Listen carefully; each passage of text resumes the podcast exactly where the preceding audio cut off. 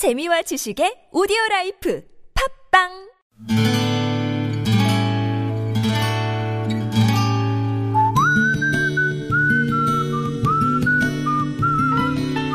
여러분 기억 속에서 여전히 반짝거리는 한 사람, 그 사람과의 추억을 떠올려보는 시간, 당신이라는 참 좋은 사람. 오늘은 인천시 서구 검암동에 사시는 홍희정 씨의 참 좋은 사람을 만나봅니다.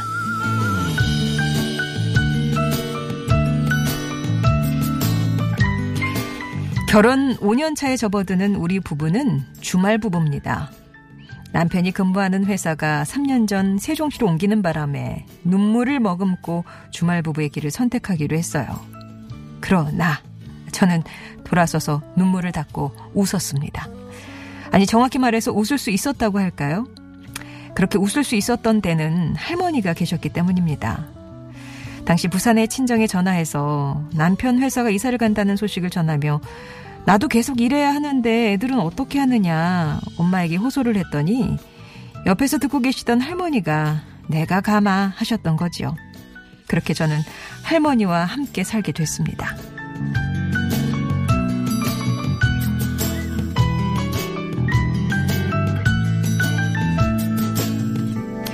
저희 할머니께서는 젊었을 때 혼자 되셔서 이남 일녀 자식들을 홀로 키우셨어요. 그러다 제가 중학교에 다니기 시작할 때부터는 바쁜 부모님 을 대신해서 저희 삼남매를 돌봐주셨습니다. 특히 저는 맞손주여서 할머니 사랑을 많이 받았죠. 지금도 기억나는 건 아침마다 도시락 싸주시고 비 오는 날이면 학교까지 우산을 들고 저를 데리러 오시기도 하셨습니다. 할머니와 다시 살기 시작하던 그날 실로 오랜만에 할머니와 함께 누워 이런 저런 얘기를 나누다가 주책 없이 할머니는 남편 없이 어떻게 살았어? 라고 묻는 제게 내 새끼들 니들이 나한테는 남편이고 애인이었다 말해주셨던 내 할머니 문보기 씨.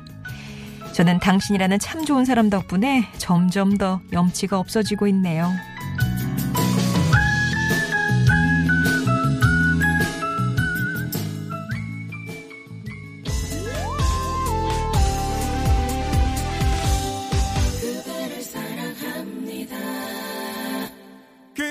사랑합니다.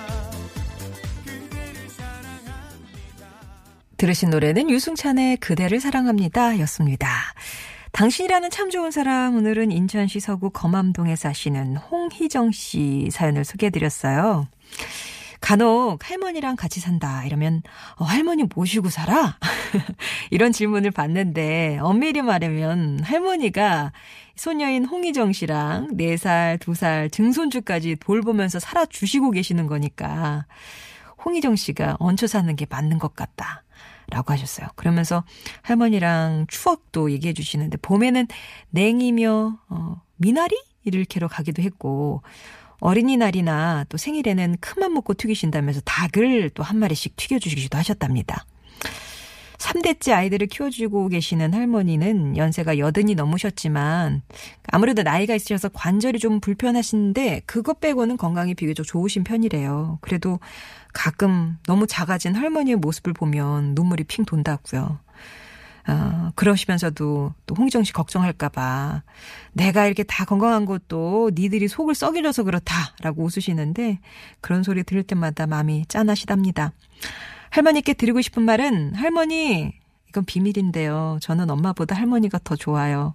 앞으로도 건강하셔서 저랑 더 오래 웃고 살았으면 좋겠습니다. 할머니 사랑해요. 라는 말씀 전해달라고 하셨어요. 홍희정 씨께는 의류상품권 선물로 보내드릴게요. 할머니 멋진 옷. 예, 이 80대를 한 20살은 탁 내려줄 수 있는 그런 옷을 한번 골라서 할머니께 선물해 드리면 어떨까 싶습니다. 송정의 좋은 사람들 3부는요. 이렇게 여러분 추억 속에 당신이라는 참 좋은 사람 사연으로 함께합니다. 할머니처럼 늘 고마운 분도 계시고 예. 아니면 인생에 어떤 크고 작은 영향을 줬던 사람들도 있을 테고 지금은 미안해진 사람들 아니면 너무 사랑해서 이 마음을 너무 전하고 싶다 그런 대상도 있겠죠. 아, 당신 참여라고만 보내주시면 저희가 연락 드릴게요. 그때 이런 분이 있어요. 라고 얘기해 주시면 되겠고요. 그리고 금요일에는 음성편지 배달합니다. 여러분 목소리 직접 배달해 드리는 건데요. 이것도 음성편지라고 참여 신청해 주신 후에 저희가 연락드리면 녹음해서 보내주시면 되겠습니다. 방법은 뭐 전화 통화하면서 다 알려드리고요. TBS 앱 열려 있고요. 50번의 1호 문자 메시지 우물정 0951번 무료 모바일 메신저 카카오톡 이용하셔서 일단은 참여 의사만 밝혀주시면 됩니다.